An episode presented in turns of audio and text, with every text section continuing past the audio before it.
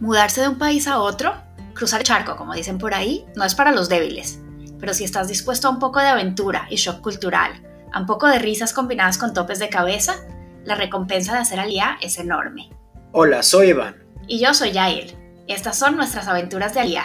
Les contaremos nuestras experiencias, con la idea de que les sirvan para tener una Alía más fácil.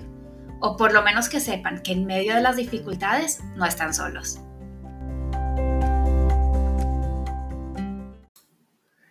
Una pregunta que nos hace muchas veces gente que está por hacer alía es si deberían traer sus muebles, electrodomésticos o cosas de cocina.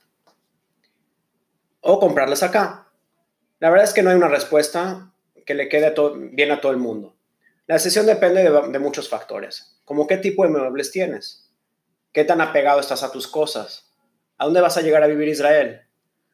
Habla, Habiendo hablado con muchos Olim, te podemos compartir algunas recomendaciones generales basadas tanto en nuestra experiencia como en la de otros.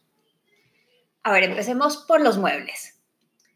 ¿A dónde vas a llegar y qué tipo de muebles tienes? Es lo que determina cuál es la mejor decisión de si traer o comprar acá.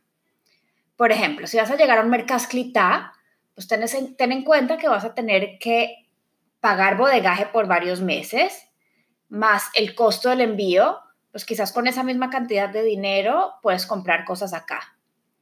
Ahora, si vas a llegar directamente a un apartamento, pues ten en cuenta que los espacios acá son más pequeños que quizás en Latinoamérica o en Estados Unidos. Y aparte la distribución es diferente.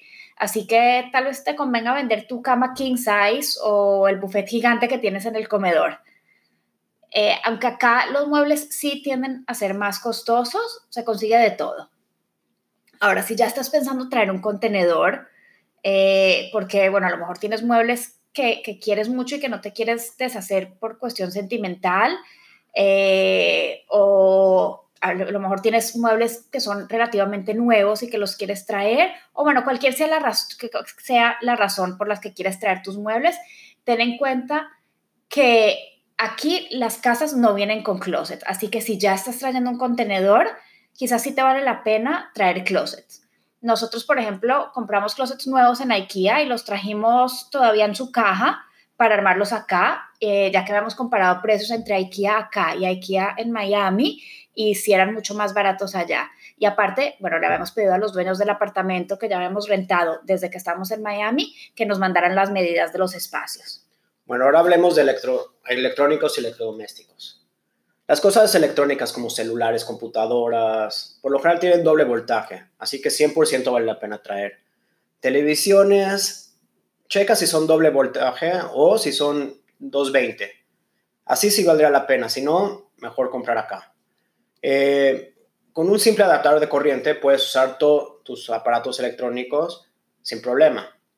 Ahora, espérate, porque cosas como el secador de pelo, la plancha del pelo, esas cosas a menos de que sean de doble voltaje, no vale la pena. Yo ya tengo varias que se me quemaron de las que traje.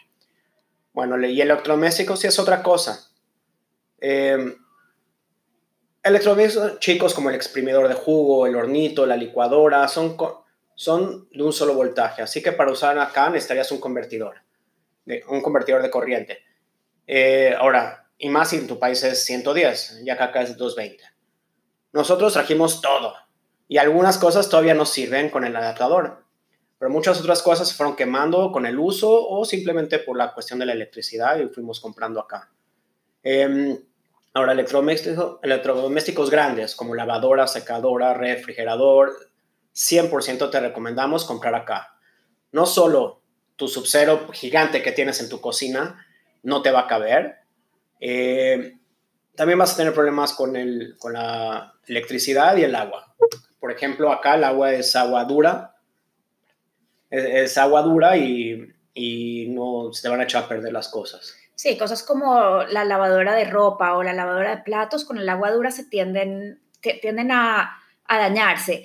Eh, aparte, si se dañan las piezas para reemplazar, no son muy fáciles de conseguir acá.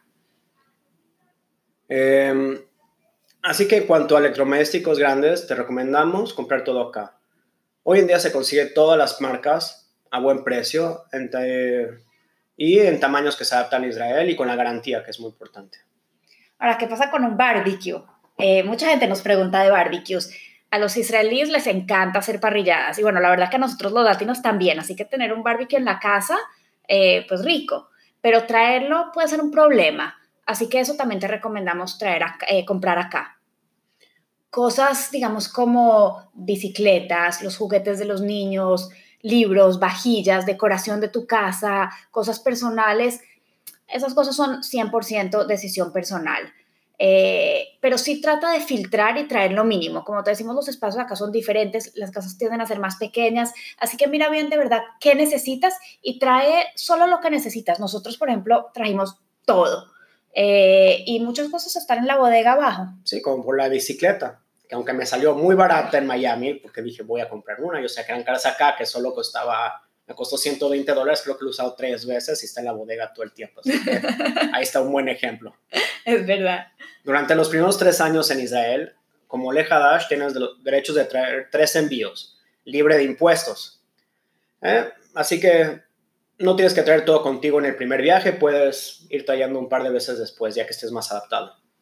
Ahora, algo que sí 100% tienes que traer contigo y que no te vaya a pasar que con el estrés de la empacada y de la lía dejas tus pasaportes en el cajón del buró. Ese buró que está empacado en cartón al fondo del contenedor en medio del Atlántico. Esos pasaportes y documentos importantes, sí asegúrate de que los traes contigo.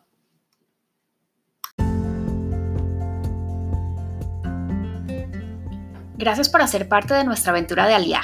Esperamos nos acompañen en nuestro próximo episodio. Para no perderse nuestros adelantos, tips y experiencias, asegúrense de seguir nuestro podcast.